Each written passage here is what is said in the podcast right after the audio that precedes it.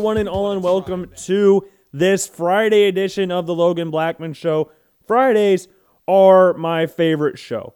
They always have been. Fridays are always everybody's favorite show. One, it's the end of the week, the end of the work week, anyways.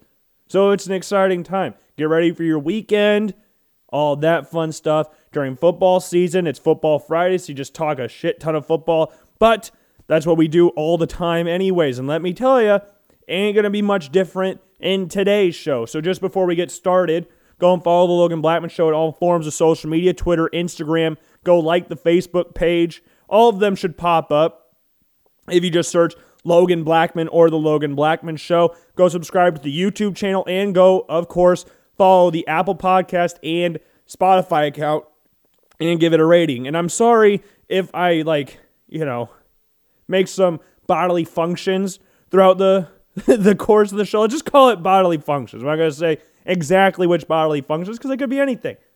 But I just got back from dinner with my grandparents. So, as you know, my parents are in Hawaii, so I'm by myself. So, my grandparents on my mom's side and my dad's side are taking me out to eat. Isn't that just fantastic? Being great grandparents.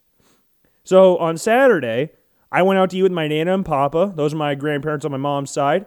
We went to Ohana, or Ohana, Outback Steakhouse, two totally different places on Saturday. Then I went out to eat with them last night because it was my Uncle Sean's birthday. We went to Chicago Speakeasy, which was very good as well. And then tonight, I went to eat dinner with my grandma and grandpa, which are my dad's parents. And we went to Noah's. Noah's Ark, it's a really amazing Italian restaurant here in Des Moines. It is my favorite Italian. It's my favorite restaurant in Des Moines, bar none. That's where I go for every big occasion that's ever happened to me in my life birthdays, graduations, all of these types of things. That's where I want to go. They have the best ravioli of all time. So if you get it, get the homemade ravioli with salsa di pomodoro, get that. So I had Noah's for dinner, and then I had a Graziano sandwich for lunch. For those of you who don't know what Graziano's is, that's another Des Moines thing. It's an Italian, like, I don't know, a grocery store. They sell sandwiches there. They're the best freaking, or not the best, but they're good sandwiches. It's got, it's one of my favorite stores in Des Moines. So we went local today. We even ate breakfast at a QuikTrip this morning, which I guess is not really entirely local, but it's in Iowa, so you know what, we'll count it. But yeah, I'm a little, I'm a little bloated.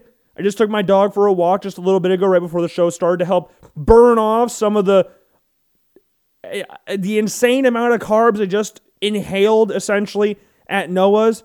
It was delicious. And then after Noah's, we went to Dairy Queen to get some ice cream. So I'm not feeling the best right now. Like, I'm happy, but my body's like, Logan, we a lot of food in a very short amount of time. The amount of bread, carbs we ate, and that amount of time was, it can kill somebody. Thankfully, I am a beacon of health, so I'm good for right now, anyways. At 8:45 here on this Thursday night edition of the Logan Blackman Show, this Friday after Friday edition of the Logan Blackman Show for those of you listening. On these Friday shows, just a little thing I want to talk about before we get into actual show. Fridays are where I'm going to start trying to get a guest on. I tried to get a guest on today. He couldn't make it on, but I did text him. To be fair to him, I texted him at 6 o'clock right when we were at Noah's. So 5.30, 6 o'clock. So I didn't really give him a lot of heads up. Like when T-Boy was on last week, he told me he wanted to be on a show Tuesday. And I said, Can we do the show for Friday? And then you can come on. So that's what we ended up doing, him coming on a Friday show. So if you want to be on a show, just shoot me a message or I'll shoot you a message. Then we can get something going because I, I, I think it'll be fun to have guests on because I have a lot of really interesting friends that do a lot of different things from one another. I have a very, I don't want to say I'm not I wouldn't put it like this. I'm not popular. I'm not like I was never in the popular group in school. I mean, I could hang out with people in the quote unquote popular group, but I wasn't like intertwined with that group where I had to hang out with them. I just have a lot of friends that are very different from one another. Like T Boy, I played football with him throughout high school. We practiced together outside of football all the time. We hung out before every single game in high school. We would come back to my house. We would get bebops, which is not the best thing to eat before a football game, but hey, he was a thousand yard rusher. So I don't think it's really it didn't really affect him too much. But we'd come back here, play FIFA every game. So we play every before every game. So we play FIFA, we played actual football together, we practiced together, we hung out together. And then I have friends that I went to church with that are a little different, that are more musician typed, music musical types. Uh, the friend I had wanted on today, I, which I thought about all day and then didn't text him until about 5:30, 6 o'clock. He's a rapper and it does a lot of different artistic stuff. You can go check out his website, creatingavisionenterprise.com. Just search Cave. It might pop up. His Instagram account is just AG. So if you want to go find that, he's not following anybody, so it's going to be hard to try and find his his account, but he's super talented. I got a picture of Kendrick Lamar that he painted on my wall in my room in Cedar Falls. I've got a few shirts that are his. One of my favorite sweatshirts is Troglodyte sweatshirt. I got a Troglodyte hat. He's one of the most talented people, one of my one of the most talented friends that I have. Not just not even just friends, just talented people. So I just wanted him to come on. We talk rap. He even freestyles. So I was hoping we could do some freestyle. That was the goal for today. But again, this is bad planning on my part. When you haven't had guests on in the four and a half years the show's been on, you've had two guests in total, discounting the interviews I did with Will McElvain, Austin Fife, and Taylor Lewan, where those were just YouTube interviews. We didn't actually put them on a podcast, which in hindsight I probably should have done that. But you know, you live you learn you live and you learn, right? I've had one guest on before I had T Boy on the other week. That was Coach Hafner at William Penn, and that was required to have a guest on. I have never actually openly tried to get guests on the show, which is a bad thing on my part, I guess. But I think I want to start doing that more because I think it'd get very interesting conversations from all my different friends that I have. Because again, I have very different friends from one another. They're all different. My friend groups that I hang out in, each one's different. And I think it'd be fun to have different friends from different friend groups or even the same friend group come on and just talk random crap. And it's fun. Because I love bull I love I love BSing. It's one of my favorite things to do. That's what I do the entire time of my show anyways. So again, if you want to come on, shoot me a message. If not, I'll shoot you a message and then you can tell me no, shoot me down, but do it politely, please. And yeah, we move on. But that being said, we've got an exciting show today. We're going to talk a lot of NFL draft, obviously. Daniel Jeremiah, who I have openly said a thousand times, he's the guy that you should follow if you want to start following the NFL draft closer.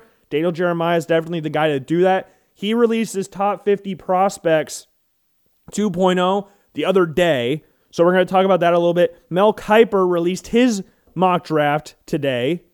So we'll talk about that as well. This is the first mock draft, and I noticed this today. And then they started talking about it on Twitter and stuff. If you don't know Mel Kiper, which I think everybody knows Mel Kiper, but in his mock drafts, he's always had a rule he never makes trades because he's not a GM. He's not responsible for the trades. It's not fair to project trades. This is the first mock draft that I've ever seen of his that has trades. And it's a doozy. Let's just put it like that. It's a very interest, it, geez, an interesting draft. This is what I was talking about with the bodily function type thing. This is exactly what I was talking about. And then while we're also talking about Daniel Jeremiah's top 50, we're not going to go over the full list. We're just going to talk about interesting places for specific players, players that stick out to me. And then once we get through the top five, I'll reveal my top five players for the 2021 NFL draft. And each person that does these things values different things in a prospect. Like one person could value speed more than anything, one person could value leadership or toughness over another thing. It's all very subjective on what your draft board looks like, which is the fun and the pain of the NFL draft or just drafts in general. Because it's a very unscientific process to where we don't really know how good these guys we're backing on it we're hoping we're seeing what this guy does sometimes in workouts which is one thing i'm happy about with the nfl combine not taking place we don't have players that shouldn't be anywhere near the first round getting drafted in the first round because sometimes that happens i'm not saying john ross wouldn't have t- taken out would have been a second or third round player i'm not saying he wouldn't have been a first rounder but that 40 yard dash if he didn't have that, there's no way in hell John Brown is the, or no, not John Brown, John Ross is the ninth overall pick by the Cincinnati Bengals. There's no way. If he doesn't break Chris Johnson's 40 yard dash record, he's not a first round, or at least top 10 pick He was a good wide receiver for Washington, but not number nine. That was very high. And it was kind of like a whoa moment in the draft where everybody was kind of confused on why that happened. Because there's people, uh, Ke- uh, Kevin Miala, I think that's his name, played for the Eagles in the 90s. He was a combine freak or early 2000s. I can't remember exactly. He played at Boston College. He got drafted with like the seventh overall pick because he trained all he trained excessively hard on the drills they were doing at the combine. He wasn't a day one pick, and he got drafted in the top 10 because of his combine workout. So that's kind of what I'm happy about the combine not taking place. Now, I love watching the combine. It's one of my favorite things to watch. Not necessarily taking a lot away from it. There's some drills you can take some things away from, like three cone drills. Those are decently important drills to look at. But there's not really a lot of drills that could simulate what you're actually going to do in an actual game. Like the 40 yard dash is just a bunch of bullshit, but it's fun to watch. It's very competitive. At William Penn, when we were testing 40 yard dash times, that was the one everybody cared about. That and the vertical jump. A lot of people wanted to see they say they could jump higher than the other person. And it was a really weird thing. It was like that mat thing where you just jump up and you land on the mat and it tells you how high you jumped or how long you were in the air. It calculates how long you were in the air and how high you would have jumped or something like that. I don't know. I'm not paid high enough to know all of that stuff. But the 40 yard dash is ultra competitive. So, like Henry Ruggs last year, he said he was going to break John Ross's 40 yard dash time. Didn't, and it hurt him. He wanted to break that record. Regardless, it's a fun thing to do. And speed in the NFL nowadays is more important to a lot of people than a lot of things. Tyreek Hill has changed the game in that aspect. And that you are looking for speed in wide receivers. John Ross is not a top 10 pick without the 40 and Tyreek Hill. Then you've got Jalen Reagor is not picked over Justin Jefferson. Justin Jefferson wasn't a first round pick until he ran a sub 5 4 or 4 5 5 40 or something like that. There was talks about him going day two if he didn't run a decently fast 40, even though he was third in the nation in receiving yards. And then Jalen Reagor passed him because he was faster than him. Henry Ruggs was the first wide receiver drafted last year. And that's not just saying, I'm not saying Henry Ruggs was solely drafted off his speed. It definitely helped, but Henry Ruggs has really good hands. He had like two drops in his time at Alabama, which is insanely impressive. But I don't really care that the combine's not here. It's a fun thing to watch, but much like what I said about Trevor Lawrence's pro day, especially with the quarterbacks, you can't take anything away from a combine from a quarterback perspective. You can't. It's literally impossible because any quarterback can look good on air. Uh, we've talked about this about a thousand times, even before we did the Trevor Lawrence thing. Like at the Blue Gray All American camp, they had a regional combine down in Missouri. It was at Missouri, Southeast Missouri State or something like that. The Griffiths. I can't remember what school that is. That was where the combine was. And if you made it past that, you got to go to the national combine. They had like three different national combine locations. I went in Jacksonville, Dallas, and Canton. I went to the Canton one. So that means I was good enough from their standpoint to make it past the regional combine. I was ranked third out of 25 quarterbacks or so from all across the Midwest, even some from across the nation, mostly the Midwest folks who's in Missouri. Southwestern Missouri State, I think that, whatever, they're the Griffins. That's all I can remember about this stupid place.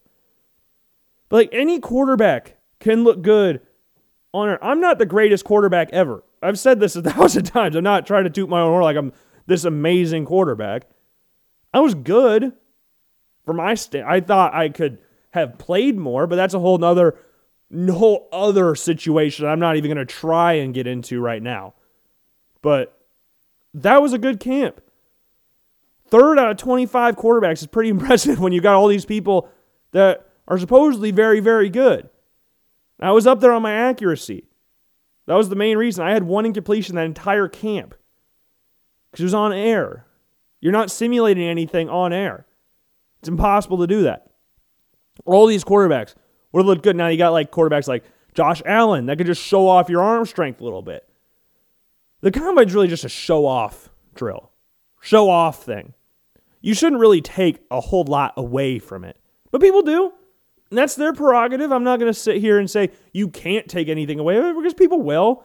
You can take stuff away from it if you want. I'm just here saying You really can't. It's fun to watch, sure. But if it's not on, whatever. It's a big opportunity for a lot of these players. Just even to get invited to the combine is a really cool thing. But it shouldn't really have that big of a as big of a barometer on people's draft stock as it does. Because again, most of the time, the combine drills say the exact same. So you can take advantage of that and boost your draft stock a lot more than what it probably should be. There's a lot of players that get their draft stock boosted because they had a great combine, but aren't really as good of a football player. They're great workout people, but not great football players. And there's a big difference. Like Tom Brady had one of the worst combines ever. He's the greatest quarterback of all time. Your combine should not, I don't know. We've talked about this enough. I'm not really going to go into the whole combine situation again. I will once the combine date is once it gets here, because that's March 8th through the 11th, I think, when the combine was supposed to go on, but obviously it got canceled due to COVID. But yeah, it's an interesting time. Very interesting time, but it's it's fun. There's a there's a clock going off behind me, and it's it's throwing me off. It was throwing me off. I'm sorry. I had to, I had to stop there a little bit. But man, combine, combine, combine. A lot of people take a lot of different things away from a lot of things, but that is one big one that a lot of people take a lot from, right, wrong, or otherwise. So here is Daniel Jeremiah's top 50 players of the 2021 NFL draft. In his top five, it's not too surprising. I think you will not find a lot of you'll find it's hard. You're going to be hard pressed to find somebody that doesn't have Trevor Lawrence as their number one overall prospect, and that's what Daniel Jeremiah has. The other day, he compared him to Justin Herbert's body with Deshaun Watson's skill set, which is a very good skill set to have. And we'll talk about Deshaun Watson a little bit later in the show, same with Russell Wilson. I want to talk about the draft a little bit first. But Trevor Lawrence is undoubtedly the number one player in this draft. He's undoubtedly the number one quarterback in this draft. I don't understand why people rank people like Mac Jones or Zach Wilson above Trevor Lawrence, especially Mac Wilson. I like Mac Wilson, but you can't tell me he does anything better than Trevor Lawrence. That's the real thing we got. Does he do anything better than him? Not really. Looking at the grand scheme of things, even like physical tools, he's not taller than him. He's not bigger than him.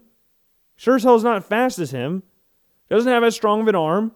You could argue with me that Mac Jones is more accurate, but I think even that's nitpicky with Trevor Lawrence.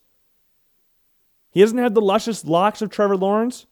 And again, I like Mac Jones. His draft profile sounds a lot like Tom Brady's draft profile. We've talked about that before. Again, not saying he will be Tom Brady or is Tom Brady, but his draft profile sounds a lot like the former Michigan quarterback. Seven time, like Jimmy Johnson, seven time. But yeah, Trevor Lawrence, undoubtedly the number one prospect in the draft. Next to Ja'Marr Chase, and then Kyle Pitts is number three. To me, Kyle Pitts is the second best player in this draft. Kyle Pitts is an absolute freak of nature. He's had no drops in the red zone on 31 targets. He has rarely barely any drops throughout his college career and he's never fumbled the ball. In over 100 catches, he's never fumbled the ball. He doesn't have any drops. He doesn't fumble. According to Pro Football Focus, he's the number one tight end against cornerbacks when, uh, when tight ends are usually covered by linebackers and safeties. He's matched up against corners and still beats them. He's 6'6, 245 pounds, somewhere around there. He is an athletic freak. A freak. Vernon Davis was drafted in the top 10. Kyle Pitts is a very similar tight end to Vernon Davis, but I would argue he's better than Vernon Davis coming out of the draft. I think, and I had this in my mock draft, and this is this will be like a little teaser to Mock Draft 3.0 because I already typed it up today because it's fun. And I'll release it in two weeks. I've got a two week period for drafts. So I released my first mock draft on the 8th, the next one the 22nd. So the next mock draft I release will be on March 8th, the start, the supposed to start, start date for the 2021 NFL Combine. But Kyle Pitts is the second best player in this draft, in my opinion. There's no one in this draft that can do what he does. That compared to the other tight ends, he's clear. He could honestly be listed as a number one receiver not look out of place. If you put wide receiver on his name, you would he wouldn't look out of place. Watch his game against Ole Miss, the first game of the season for Florida. Good lord. I watched that game on my laptop up in Cedar Falls, and I was in awe the entire time. The way him and Kyle Trask linked up against Ole Miss. Now, Ole Miss does not have the best defense, but that shouldn't take anything away from how amazing Kyle Pitts was in that game. He doesn't drop the ball, he doesn't fumble the ball. He's 6'6, 245 pounds. He's the number one tight against corners. Dude's a beast. He is one of those where you could honestly probably consider him a can't miss, but we talked about that before. How can't miss is the dumbest phrase in the draft because you never know what circumstances can take place with these players. Because can't miss is something you hear almost every draft. And sure, sometimes it's accurate, like when Quenton Nelson was getting drafted by the Colts in 2018. He was considered a can't miss prospect. He's been named first team All Pro three straight years. He's been in the league three years, first team All Pro every year. He's the best guard in the NFL. Yeah, can't miss works sometimes, but other times it doesn't work and it hurts. And having that label of can't miss and then you miss, it's a problem. Like Josh Rosen, when he was drafted, we talked about Josh Rosen last week a little bit about his immaturity. A lot of people said Josh Rosen was the quarterback that was ready to play right away. And he's been on four teams in three years. He didn't even make it off Tampa Bay's practice squad. It's like, can't miss. Ugh. We get in trouble with projecting things on players. And sometimes it's good. Penei Sewell is another one that is that can't miss prospect. But man, you can miss. You definitely can miss. And for Ja'Marr Chase, I think he's the best receiver in the draft class. The things he can do, and people forget about how good Ja'Marr Chase was at LSU when they won the national championship game. The reason I had DeVonta Smith going to the Miami Dolphins with the third pick the first time is because of the obvious link with Tua. Okay, that makes a lot of sense. They came in together. Uh, the touchdown pass against Georgia and the Natty was to DeVonta Smith by Tua. Tua, when he was the starting quarterback for Alabama, unquestioned starter. DeVonta Smith was the leading receiver with four other first round wide or three other first round wide receivers on the roster. Ja'Marr Chase is a beast. He has the most touchdowns over the last two years of 20 plus yards, and he only played one of those two years. Ja'Marr Chase is a freaking animal, and Dan Jeremiah compared him to Anquan Boldin, who, for those of you who never got the chance to watch Anquan Boldin, I would recommend go and watch some highlights. Go and watch the play where he got his head absolutely slammed in. I think it was against the Rams while he was on the Cardinals. One of the worst hits you'll probably see around the NFL. Getting his head sandwiched between two Rams. I think it was the Rams defenders. But Ja'Marr Chase, getting compared to Anquan Boldin, is awesome. Fourth, Zach Wilson. I have him just out the top five. I have a hard time ranking quarterbacks against other players in the draft because we're talking about overall football players most of the time. Other football players are better athletes than the quarterback. But Zach Wilson, I could I don't rank him in the top five, but I rank him in the top ten. But four just seems a little higher. than five is Caleb Farley, the cornerback from Virginia Tech. I love Caleb Farley. He's got the size people look for now. He's very athletic. He's played multiple positions. He's only really played corner for two years and he's going to be a top 10 pick. That's the thing. Like Trey Lance, like we talked about before. That's what a lot of teams look for. The rawness. He's not finished product yet. He's we can mold him into something. That's the main that's the main goal here. And they have he has him at number five. Jalen Waddle at six makes sense. I have Jalen Waddle as the next best wide receiver in this draft class because if you look at what him and DeVonta Smith were doing together, Jalen Waddle would look like to be a more likely Heisman candidate than the eventual Heisman winner before he broke his ankle against Tennessee. Jalen Waddle is an elite wide receiver. He's not just a speedster. Dude is an elite wide receiver, an elite weapon. He can do anything for you on the football field. He's the out of if you look up the term weapon in this draft, you could find Jalen Waddle and Kyle Pitts, and then Kadarius Toney. I think you could throw him in that conversation as well. Those are weapons right there. They're game changers. They're elite players. Jalen Waddle, if he can stay healthy, which obviously that broken ankle against Tennessee is going to be a big barometer for his draft stock, but I think he's a top 10 pick easily. I think he should go to either the Eagles or Lions. I think that should be a nailed on thing. I think he should go second out of the wide receivers. I love DeVonta Smith. I love his story, but I think Jalen Waddle is a better wide receiver, even though and that might sound blasphemous. But I think Jalen Waddle, if he stayed healthy, would have been more likely to win the Heisman than DeVonta Smith. Again, go back and listen to old Cole and Company shows where I talked about Jalen Waddle as a Heisman dark horse before he got hurt. Jalen Waddle is awesome, and I love that. I love DeVonta Smith, and I love that people are talking about DeVonta Smith because he deserves all the praise in the world because he's the freaking Heisman Trophy winner.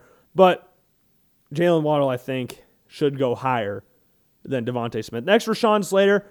He has him as the number one offensive tackle in the draft. I have Penei Sewell as the number one offensive tackle in the draft, but they're very close in my eyes. I think they're very, very similar. I mean, not similar, but they're very neck. They're very, neck and neck is the best way I could describe it.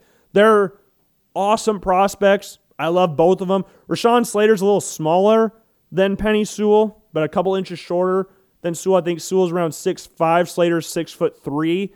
But if you look at the players Rashawn Slater went up against at Northwestern, it was re- watch his game for Northwestern against Ohio State where he went up against Chase Young, and then come back to me on your analysis of Rashawn Slater.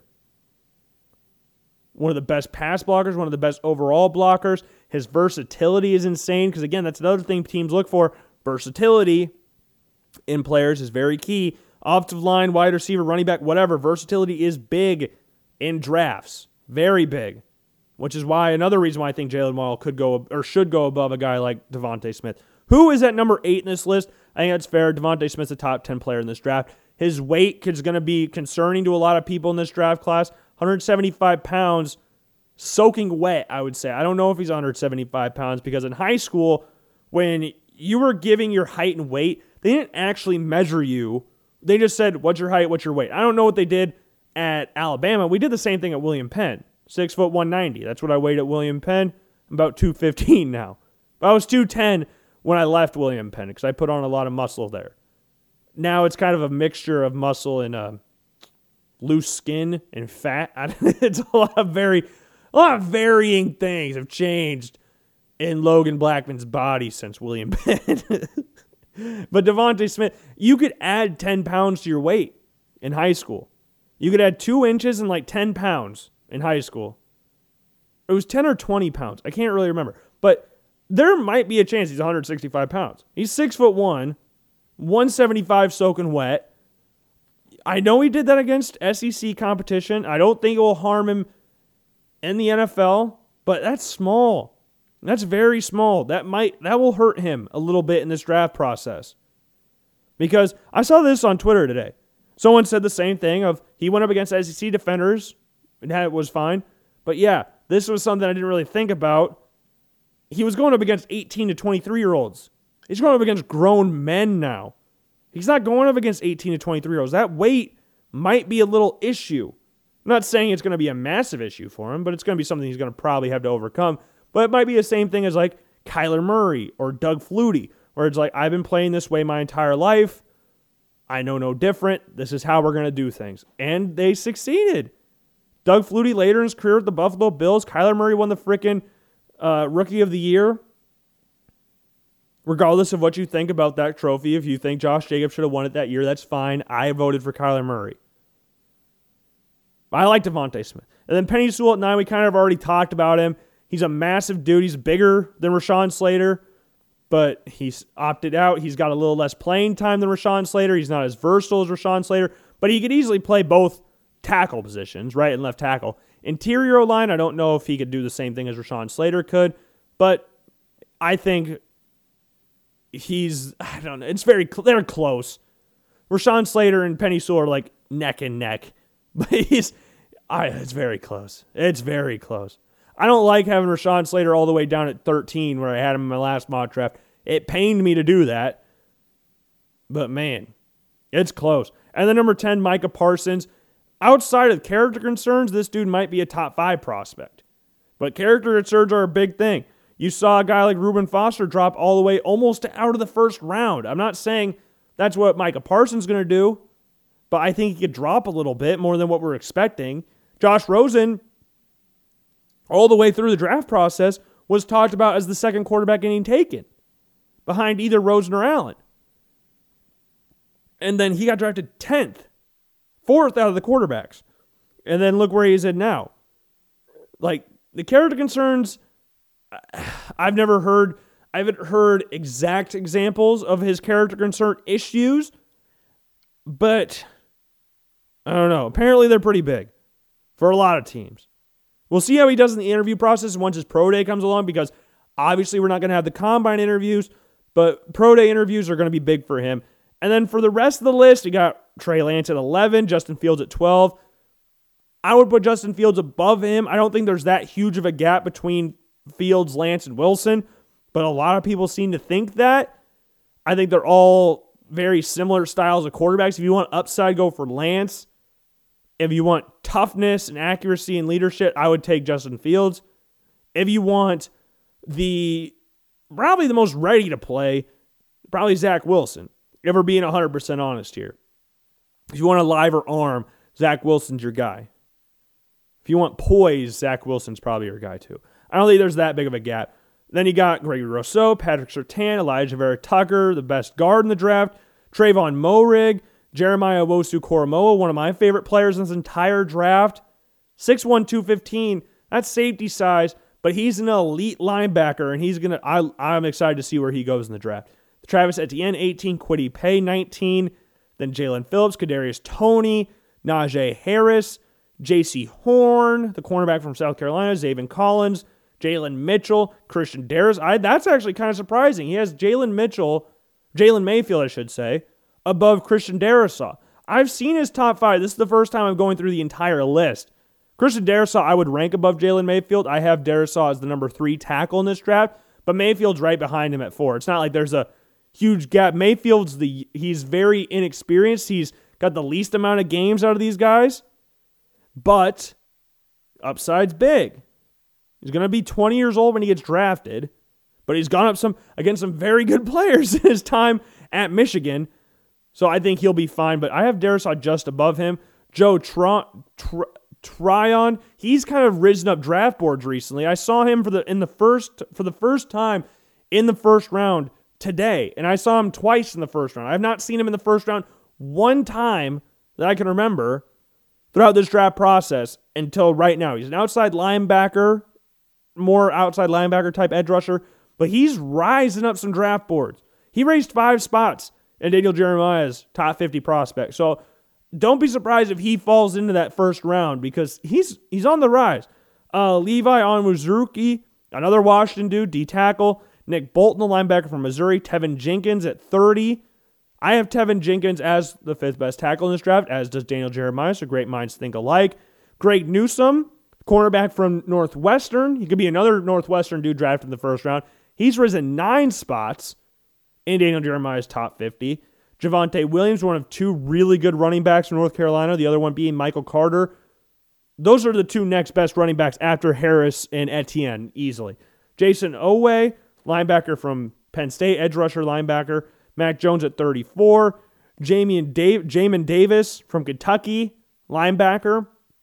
Tutu Atwell, speedster wide receiver from Louisville. He dropped five spots in this. Landon Dickerson, he was Alabama center. He tore his ACL during this season, but apparently his recovery is going very well. I have him at number five in my interior line rankings based solely on the fact that he has a torn ACL. He's risen seven spots in this, but he's a big dude, much like Deonte Brown, the other interior lineman from Bama. He's Brown's bigger, but Landon Dickerson's probably the better prospect. I think it's very close between him and Creed Humphrey for that third interior offensive lineman spot. Both centers, Creed Humphrey from Oklahoma, Landon Dickerson from Alabama. I think they're very similar styles of players, very close in prospects. But I have Dickerson. I even put him below Trey Smith, which might be a little harsh on Landon Dickerson, but that ACL thing is a big factor in that. Uh, Ronnie Perkins, edge rusher from Oklahoma. Azeez Ojulari, the next one at 39 seems a little low for Ojulari. Terrace Marshall Jr. at number 40. Christian Barmore, the Alabama D tackle at 41. Kelvin Joseph, cornerback from Kentucky. He's been raising up some draft boards recently as well. He's not ranked in the last one. Jabril Cox, linebacker from LSU, transfer from North Dakota State. His brother is still at North Dakota State, so you want to watch his brother play, go do that. Jabril Cox, I have him just below Nick Bolton as the next linebacker spot, like very close. They're very close in that regard for me. Dylan Rand, Rand Unez, I've never been able to pronounce this dude's name, the tackle from North Dakota State. So that's three, I'm including Jabril, Jabril Cox in this, three North Dakota State prospects in the top 50. That's very impressive. For an FCS school, that's very impressive. They have more top 50 prospects than the University of Iowa, than a lot of other big schools. And Iowa consistently has people drafted. In North Dakota State got three players, and I don't think Cox or Randunez, that's going to struggle with me. That and the D tackle from Washington. I've struggled with those two names. R A D U N Z.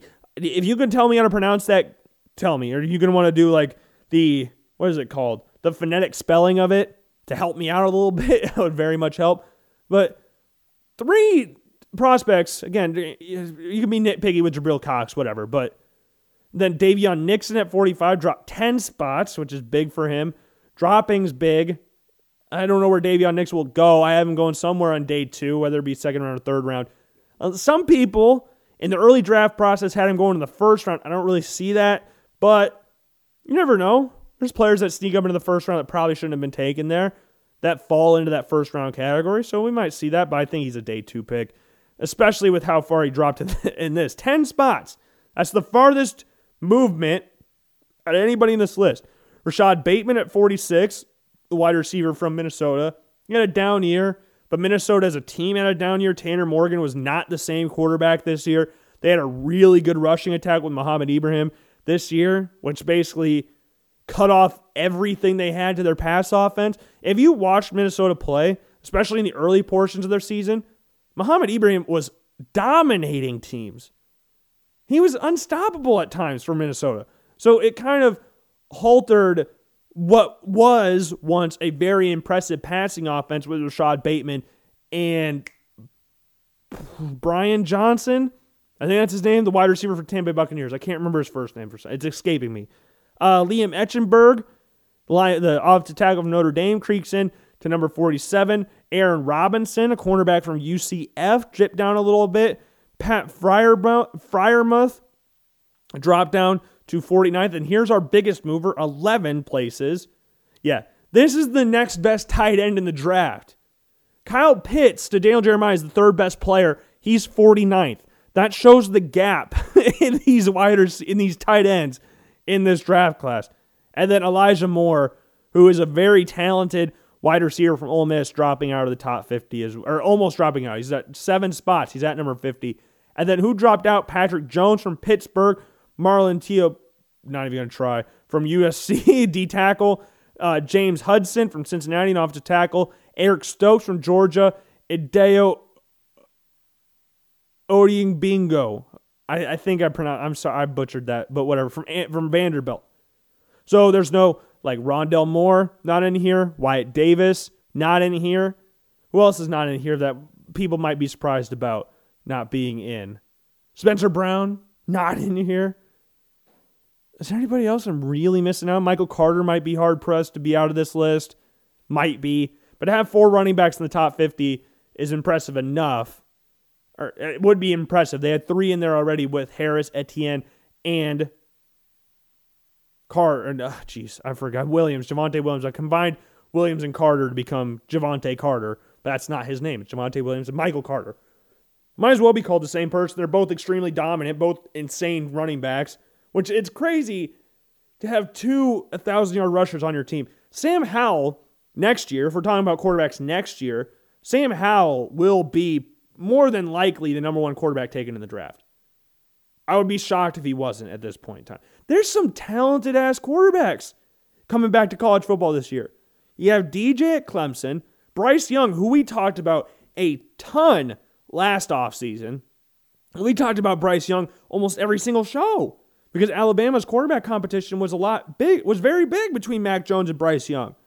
You have a guy coming in where people consider him better than Kyler Murray coming out of high school. That's big. From Mater Dei, biggest high school in California, or at least the most successful one when it comes to football players. And he decommits from USC to come to Bama, and then Mac Jones keeps the starting job. That's a testament to Mac Jones. Then you got Spencer Rattler there, Oklahoma. Brock Purdy's coming back. You can hope Spencer Petras is a lot better than what he was this year for Iowa. Very subpar, to say the least. Dillon Gabriel at UCF, Kevin Slovis at USC is another really good quarterback. Like, there's so many good quarterbacks out there right now. And I'm probably missing out a lot of them because there's Emory Jones at Florida. He's getting a lot of preseason hype as a dark horse Heisman candidate. Like there's some there's some good quarterbacks in college football right now.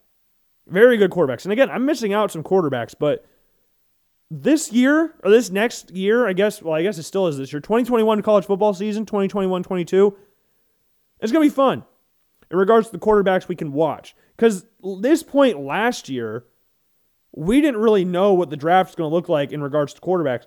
Next year, we're going to have some talented quarterbacks. It's going to be between, between it's going to be between Rattler and Howell for the number one overall pick or the number one quarterback taken. Because for those of you don't know, you just need to play, you need to be out of high school for three years. Rattler's a junior. Howell's a junior. Or Rattler might be a redshirt sophomore. I'm not really sure how that worked out. No, he's not. He played when Jalen Hurts was there. So he's a, he's a junior now. And he played in the later latter portions of the season. So I know he's not a redshirt. But those two, Slovis will creep up into there as well. Brock Purdy might get talked about in there as well. Dillon Gabriel, another one. Maybe Emory Jones. I don't know. There's gonna it's gonna DJ. He can't sneak up in there yet, but he's only a sophomore. But Bryce Young's gonna be up there next year as well, not or two years from now. Bryce Young will probably be the number one overall pick when it's all said and done. Dude's a freaking beast. Playing for Nick Saban, he's gonna be this might be controversial when you look at some of the quarterbacks Alabama's had over the years. He's the most talented quarterback Nick Saban has had at Alabama. If you've never watched Bryce Young play football, go and watch his high school tape because he is insanely talented. And I know you got Tua, you got Mac Jones, AJ McCarron, you've got who else? John Parker Wilson, Greg McElroy, Blake Sims. Jacob Coker or Jack Coker, whatever, the transfer from Florida State. You It's some good quarterbacks there.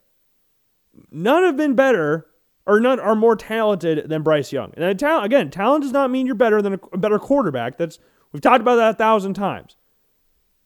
Talent can get you so far. Like look at Tate Martell. He's talented. I don't know. I don't know where he's transferring to next. Man, I'm excited. Next year's gonna be fun. But for me, going back to the top 50 list, looking at the top five prospects, my top five prospects, just off the top, off the dome, be number one, Trevor Lawrence. I think that's self explanatory. Best quarterback since Andrew Luck to get drafted. And I saw this. He's a one of those. Uh, he's the fourth can't miss quarterback in NFL draft history. The other three being Andrew Luck, John Elway, and Peyton Manning. I get the Peyton Manning thing. But as opposed to Andrew Luck and John Elway, at that time, it's fine to look at Peyton Manning now and saying, oh, yeah, he's can't miss because he's drafted number one overall. They were 50 50 on him and Ryan Leaf. And we talked about this a couple shows ago how different the whole shape of the NFL would be if the Colts drafted Ryan Leaf instead of Peyton Manning. The Chargers don't draft the LaDainian Tomlinson. Do the Falcons still draft Michael Vick? Where do Philip Rivers, Eli Manning, and Ben Roethlisberger go? Who knows? Drew Brees doesn't get drafted by the Chargers. Who knows when all this stuff takes place? So, like, you can say Peyton Manning was a can't miss prospect. I don't care. He wasn't at that time. They were stuck between him and Ryan Leaf. So it's you can't really call him a can't miss if they were stuck between two people. Because can't miss means You take this person and don't look back. From everything I have heard from that draft, the 98 draft, Peyton Manning and Ryan Leaf were 1A, 1B. It wasn't like Andrew Luck and RG3, where we knew RG3 was going to go second, but he was never talked about as the number one overall pick. Never. Throughout the time he was getting drafted, he was always the second quarterback getting taken. Always. Was never talked about as the number one pick. It was always Andrew Luck. That's a can't miss. You don't go, he's a can't miss, then go, well, we could also draft Ryan Leaf. We could also draft RG3. No, that's not a can't miss then. You know you're going to draft this dude number one. Like there was suck for luck campaign. You had tank for Trevor this year. That's can't miss. Not, I don't know if we, who we could take here. Do we take Peyton Manning or Ryan Leaf? That's not can't miss. So I'm apologize. I'll apologize for the Peyton Manning lovers out there. I myself am a fan of Peyton Manning. But one, he wasn't in can't miss. And two, he's not the GOAT. So shut up about that. There's still some people out there that will die on that hill. And I will never understand it. But hey, you're entitled to your opinion. But Trevor Lawrence is going number one overall. He's the best player in the draft. Two, Kyle Pitts. For me, as I just said, no drops in the red zone. Tight ends are mostly targeted in the red zone. That's their most important spot to be. He has no drops in the red zone. He has no fumbles. He rarely drops the ball, anyways. He's matched up against corners constantly and still beats them. Number one tight end against corners when matched up against them. He's a matchup freaking nightmare. 6'6, 245 pounds. I would take him and then even split him out wide. It's not a normal tight end where he's going to line up with his hand in the dirt all the time. You can line Kyle Pitts up as a number one wide receiver if you really wanted to.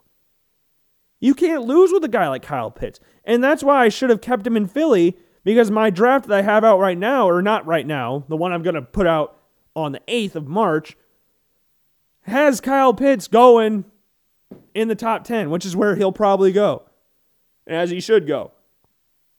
Because again, though I think he's the second best player in the draft, certain teams have different needs that could keep him from being the second best player, second player taken in the draft. We don't know what the Jets are doing. I think the Jets would be fine to take Kyle Pitts, but probably not at number two. Because you're going to have to take a, t- a team with a quarterback's going to try and trade up. we'll talk about that in a little bit too, because Mel Kiper might have that going on. Number three, I have Penei Sewell. His size, his upside is very good. You cannot, it's very hard to find a very elite left tackle prospect. He's not the finished product. Daniel Jeremiah notes that, which is why he has Rashawn Slater above him, and I totally understand that. But I would put him at three and then Slater at four. That's how I would view it. And then at number five, I would put Ja'Marr Chase. So my top five is Lawrence, Pitts, Sewell, Slater, and Ja'Marr Chase. And we're rounding out the top 10. Number six, who would I throw at number six? I don't know. I kind of like Jaylen Waddle being at number six. I kind of like that. Jaylen Waddle at six. Actually, yeah, six. Seven, as far as the player goes, Micah Parsons goes at seven. Number eight, throw Zach Wilson there at number eight.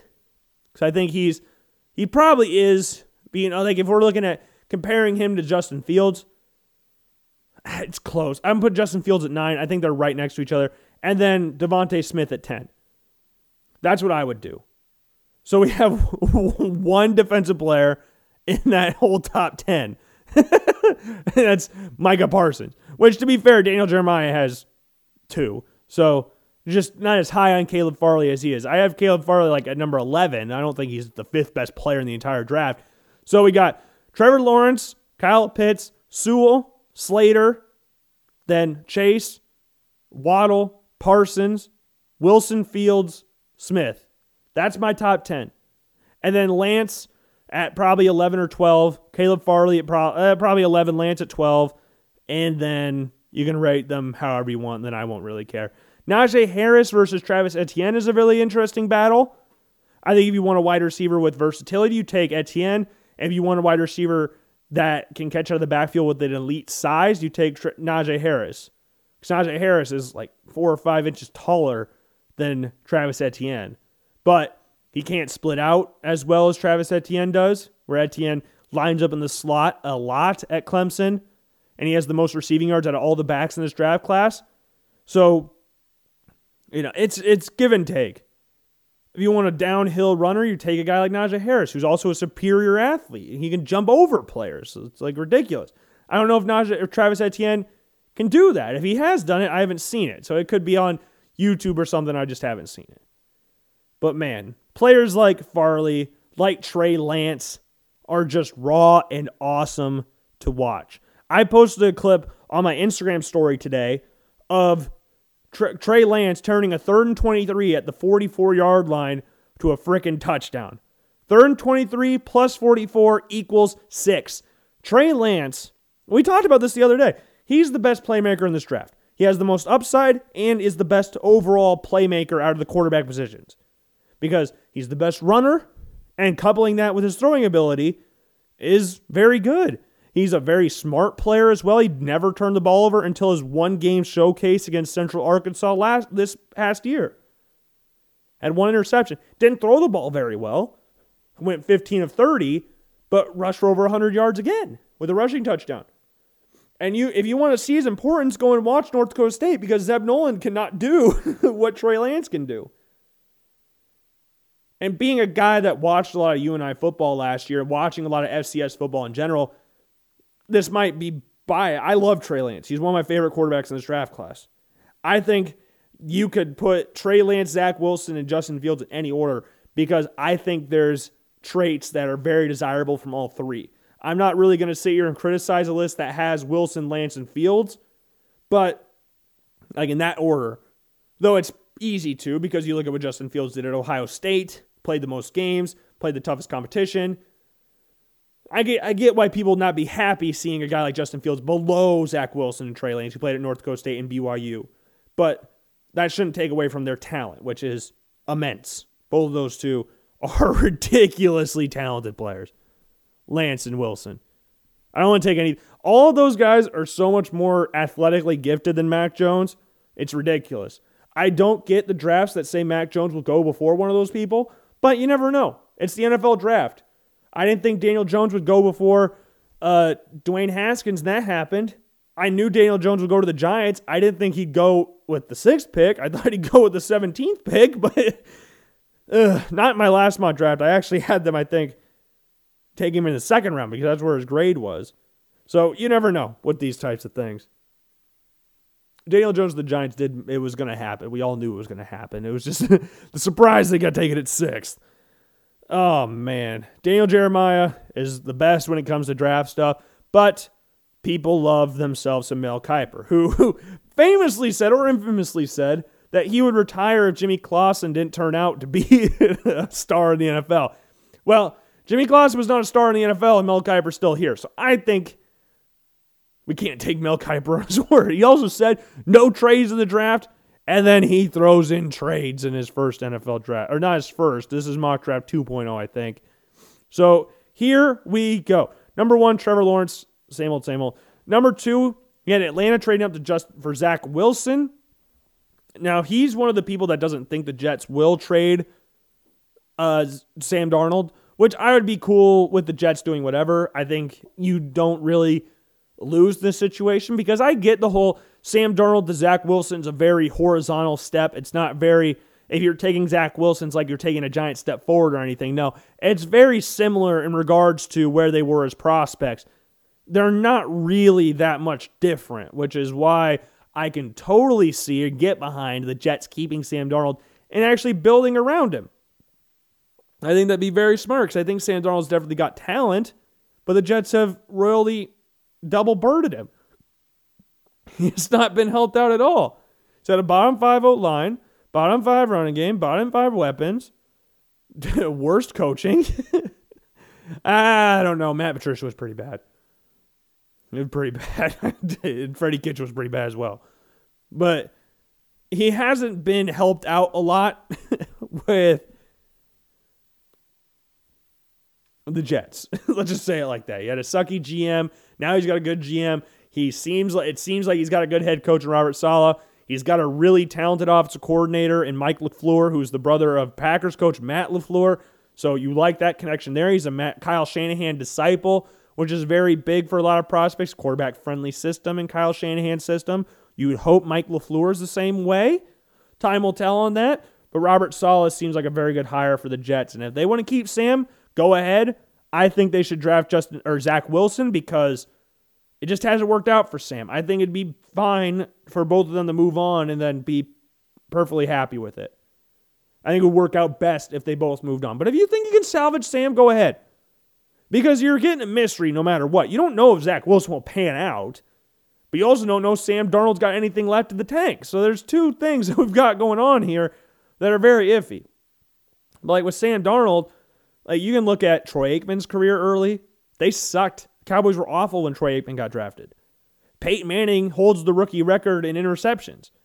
So like you can give these rookie these young players time, but the Jets right now they're going to be in that situation of what do we do with this fifth year option? So this will might this might be a prove it year type thing. Now the Jets, I think, it'd be smart to trade back. I don't know with who because there's going to be a few teams that need quarterbacks. Like the Falcons could use a future guy. The Panthers, unless they trade for Deshaun. The Broncos, the 49ers, the Washington football team, the Bears. There's a few teams, the Patriots. All these teams could trade up for quarterbacks. You never know. You never know. So they have Zach Wilson. Dolphins take Smith. Makes sense. Jets taking Pitts. Makes sense. Give them an elite weapon in Kyle Pitts, something that no one else in this draft can do. That's what Kyle Pitts is. We've talked about that before, which is why I think he's the second best player in this draft class. So if you want to put him in the Jets, I don't think they should take him with the second pick, which seems kind of hypocritical from me because I think he's the second best player in the draft, so don't take him the second pick. You can take him later. You got to get value for these picks. You can think he's the second best player in the draft, but if you think you can get him later, go ahead and do it. Be perfectly fine. The Dolphins won't take him. I don't think. They could. They have Mike Gesicki, who's an athletic freak at tight end, but he'd probably get an upgrade with Kyle Pitts. Five, Bengals, Penei Sewell makes sense. Eagles, Ja'Marr Chase makes sense. Need wide receivers or offensive help. They're going to get some sort of weapon this year. I think Kyle Pitts would be the best one. Him and uh, if Chase is available, then yes, take him. Take him. If, Ch- if Ja'Marr Chase is available. He has the 49ers trading up with Detroit to take Justin Fields. I think that'd be a fun fit. I think that Trey Lance fits their offense more. And from what it sounds like, they're not ready to move on from Jimmy G. I think Trey Lance would be well served to learn from a guy like Jimmy G for a year and learn from Kyle Shanahan, get acclimated to the Kyle Shanahan system. But Justin Fields could do the same thing. He could get acclimated to the system as well. I just think Trey Lance fits the 49ers mold more than Justin Fields does. Next, Carolina taking Mac Jones, coach him at the Senior Bowl. Makes sense. It makes sense. I think they'll take Justin Fields. I don't think 49ers will trade up to take Fields. If they do, that'd be cool. I'd love to see Justin Fields play for the 49ers, but Mac Jones at eight makes sense as well. Going to the Panthers, I guess, makes sense. At eight, I don't know about that. Uh, next one, Broncos trading back with New England to take Trey Lance. That'd be miserable. But that'd be a situation where Trey Lance would have to play right away, and I don't think he's ready to do that. He could prove me wrong. He totally proved me wrong. Josh Allen had to play week one because Nathan Peterman was so bad, but that was more of a error on the Bills, more of than a what we th- what Josh Allen was at that time. Everybody knew he wasn't ready, but you had Nathan Peterman to learn from. You AJ McCarron. Those aren't the best quarterbacks to learn from. So once they got a steady backup system there with Matt Barkley and Derek Anderson, he was fine. And now he's an MVP candidate. He came second in the MVP voting this year. So Josh Allen is similar to that of Trey Lance. Uh, they're very similar.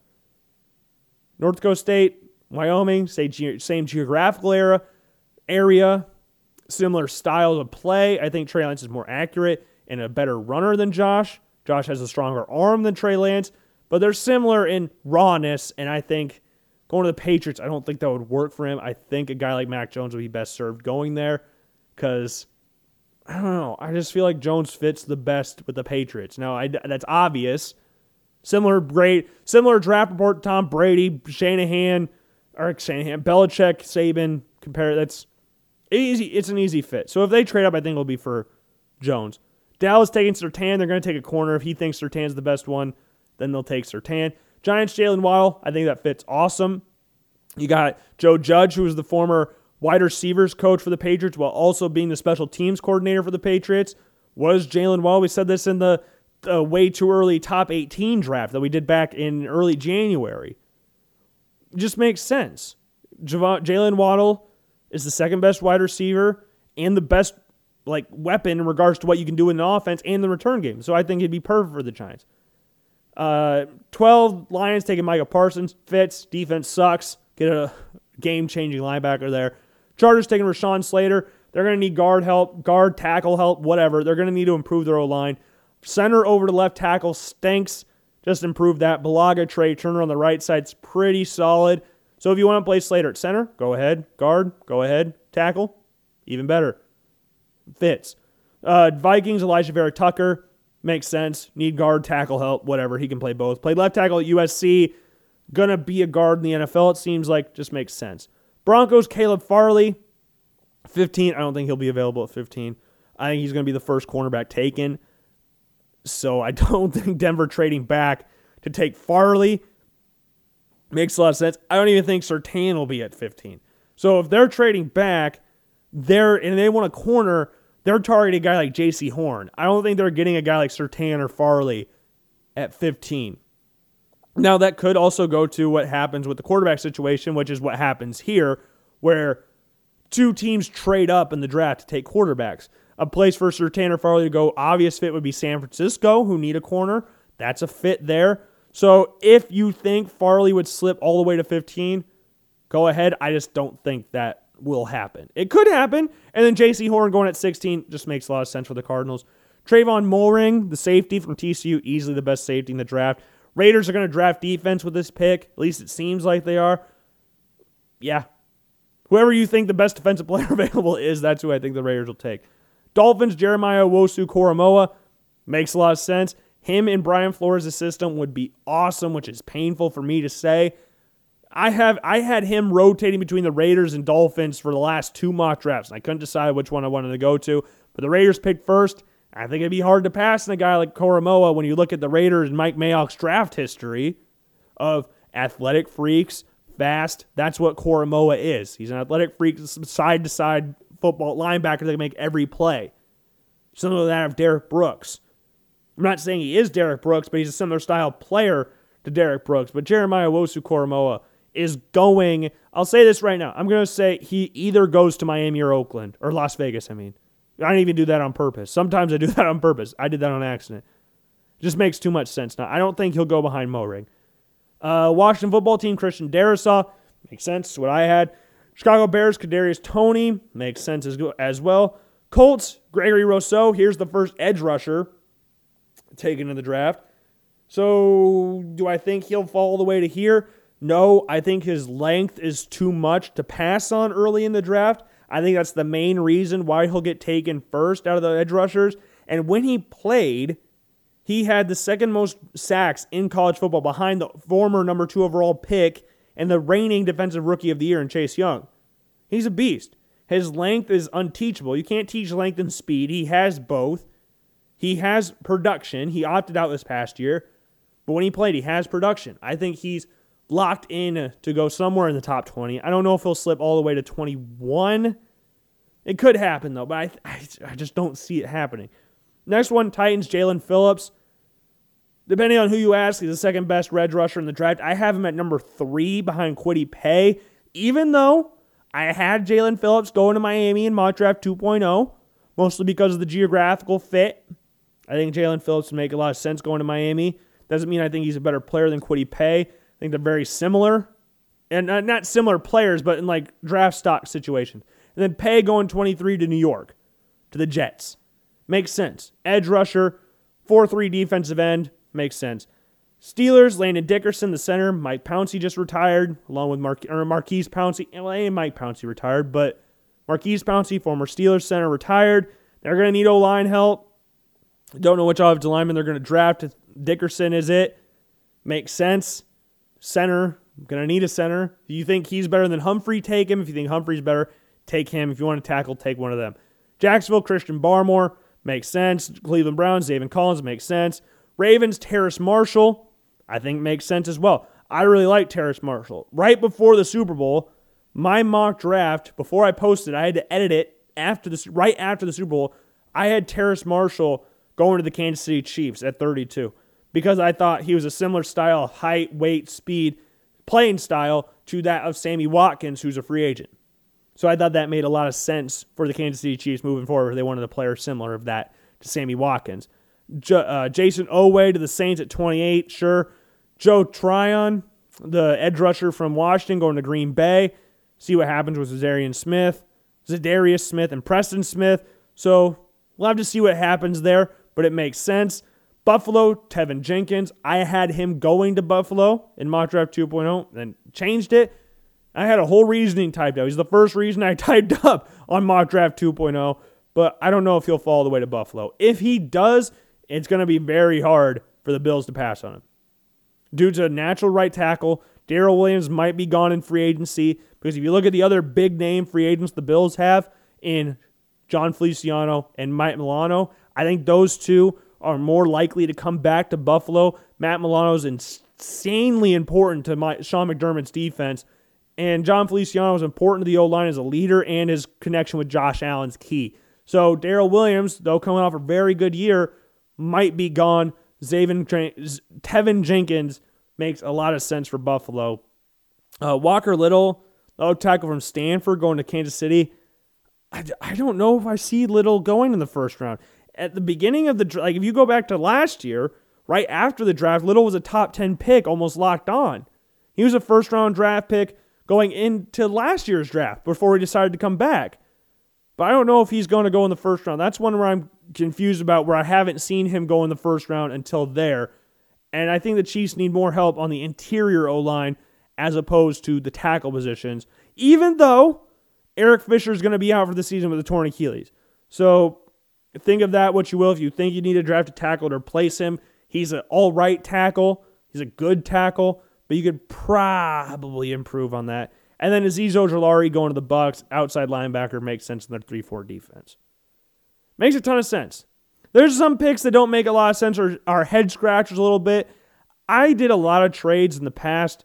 I'm done with trades in the NFL draft because when you do trades, it just screws up everything.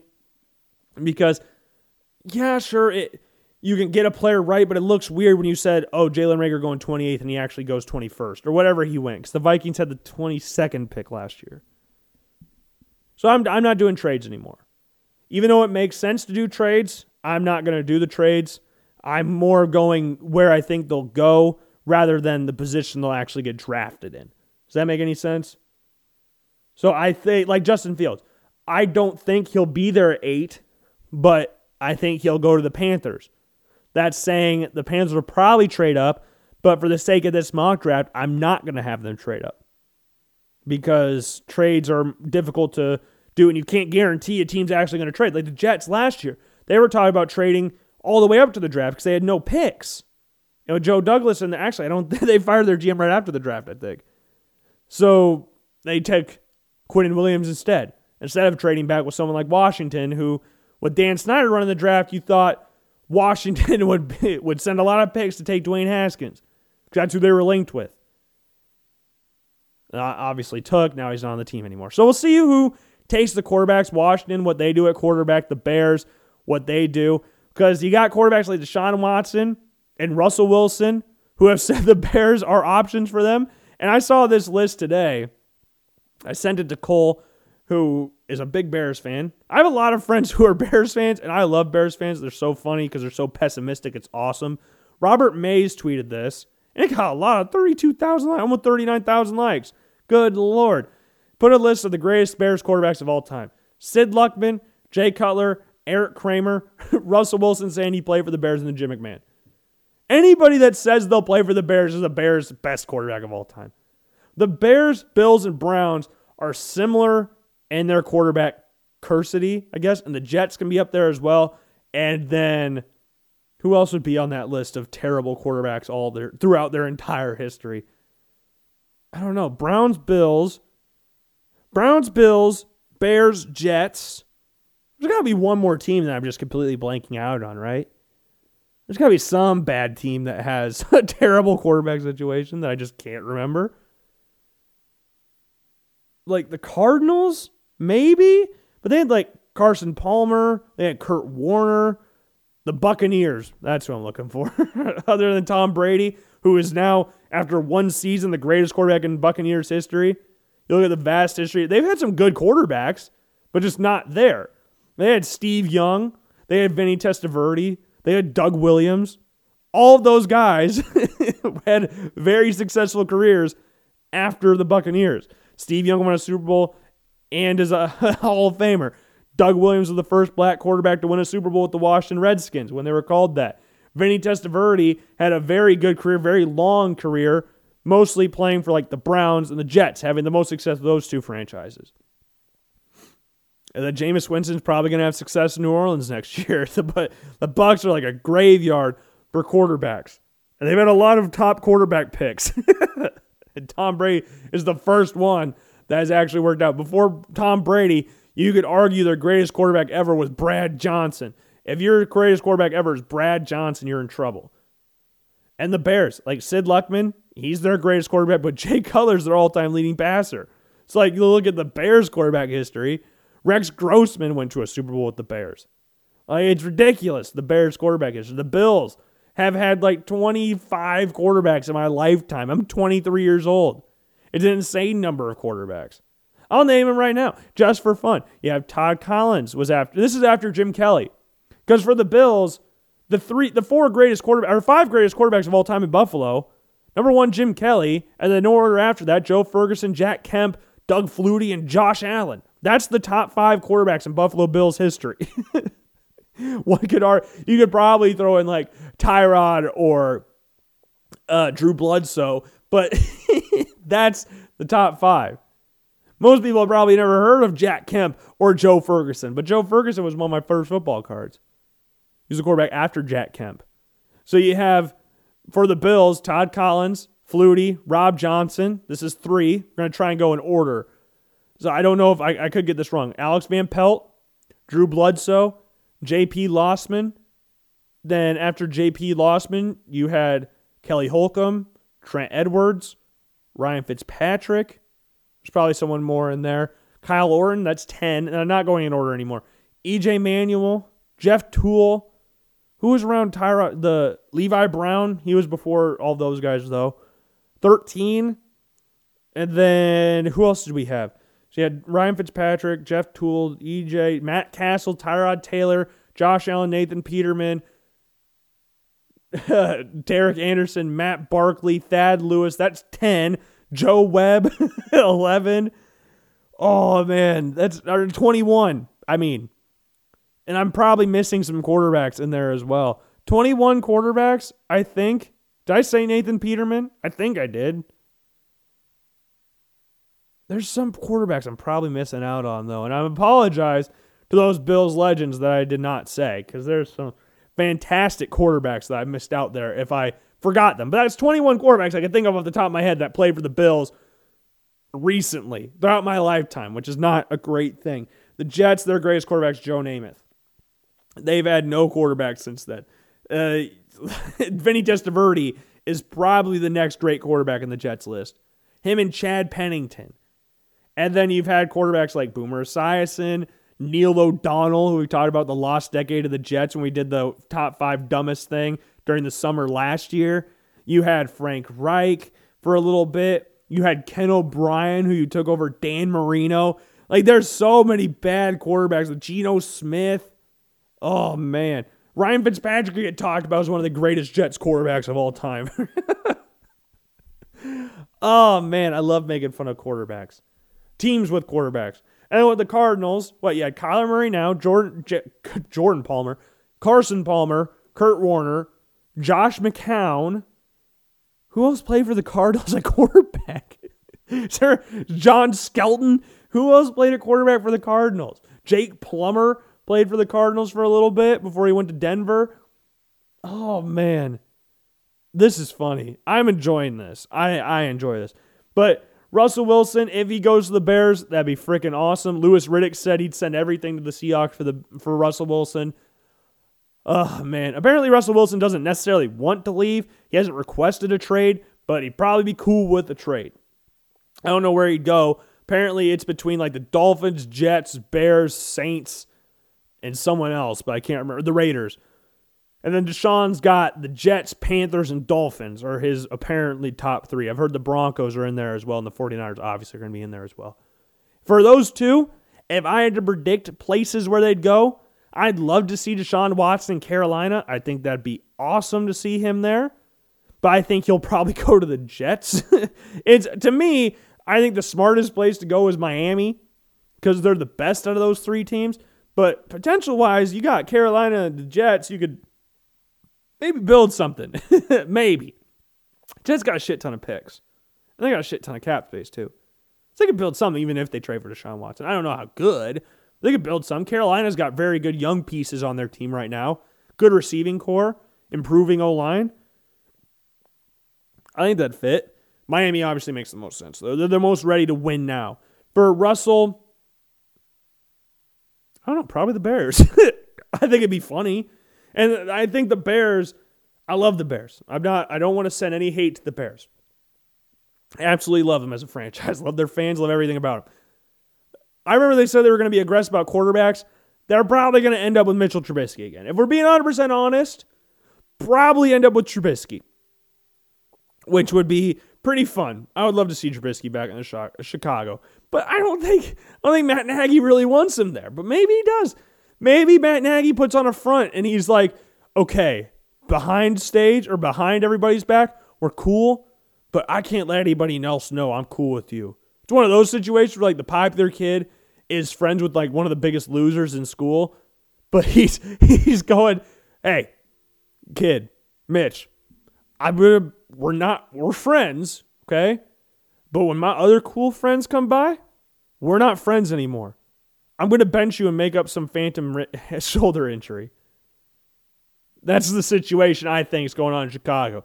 I think for the Bears, I think it just seems too obvious not to have Mitchell Trubisky come back because that's such a Bears thing to happen. I would absolutely love it. Oh man, Trubisky and the Bears. What a what a match made in heaven. And you know what? I think that's enough football for today. I think we're done talking about football. I think that's a good stopping point. But before I get off, I just want to say this has been a great year for Logan Blackman sports teams. Like, good Lord, this year's been so much better to me for my sporting teams than any year possible. The like in 2021 alone, you had the Bills making the AFC Championship game. The Bulls are the freaking sixth seed in the Eastern Conference. Zach LaVine's an all star. And the Chicago freaking Blackhawks, who I thought were going to come in last in the Central, are one point behind the Tampa Bay Lightning in the standings, who they lost to 5 1 the opening game of the season with Suter and Lankinen as rookie of the year candidates. Like, who would have thought that? Not me. I knew the Red Wings would be complete ass, but I didn't think the Blackhawks would be doubling their points or nearly doubling their points, I guess. Last time I checked, it was 13 to 26. Now it's 15 to 26. Oh, man. Didn't see that coming. Didn't see that coming. If you would have told me the Blackhawks, after playing one more game than the Blues, would have more points than them, I would have called you crazy. I would have, wouldn't have seen that happening. Man. And the Cubs, I don't know what they're going to do. Kris Bryant dick slapped a home run off Jake Arrieta in batting practice today, so that was pretty trill. So I'd be cool with that. hey, if the Cubs want to do something this year, that'd be really cool. If Sporting Kansas City wants to do something, that'd be really cool. Manchester United is in the top three of the league in the Premier League. oh my goodness, this year's been awesome for Logan Blackman sporting teams, sports teams. Oh man. I'm excited. This has been a fun year so far for Logan Blackman in sports. Oh, man. Now I just need to get every pick right in the mock draft, and I'll be happy. And I calculated it. We're going to have six mock drafts because I'm doing it two, one, two a month, essentially. And we're we've just finished up February. We've got two months till the NFL draft, which is April 29th, I think. Could be wrong about that. I think it's April 29th. So we'll post one. If I look at a calendar, which I've got one right here on my laptop, so I posted one on the 8th, the 22nd. I'll post the next one on the 8th, and then the 22nd of March. Funny how that works out. It's the exact same. The 8th and 22nd of February, 8th and 22nd of March. And then we'll go to the 5th of April and then the 26th or the day of the draft.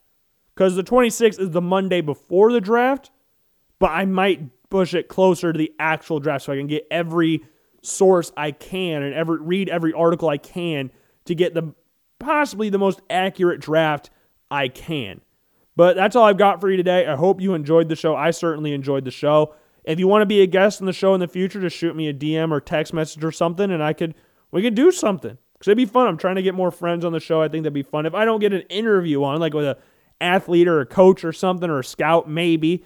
I don't know how likely all that stuff is. It's hard when your show is not very big to get big name people on there. We're gonna have to figure out how to grow the show somehow. I got flyers. So we're gonna hand those out and post those all over the freaking city of Des Moines and the state of Iowa. So yeah, I hope you enjoyed the show today, because I sure as hell did. And I will see you guys later. Peace.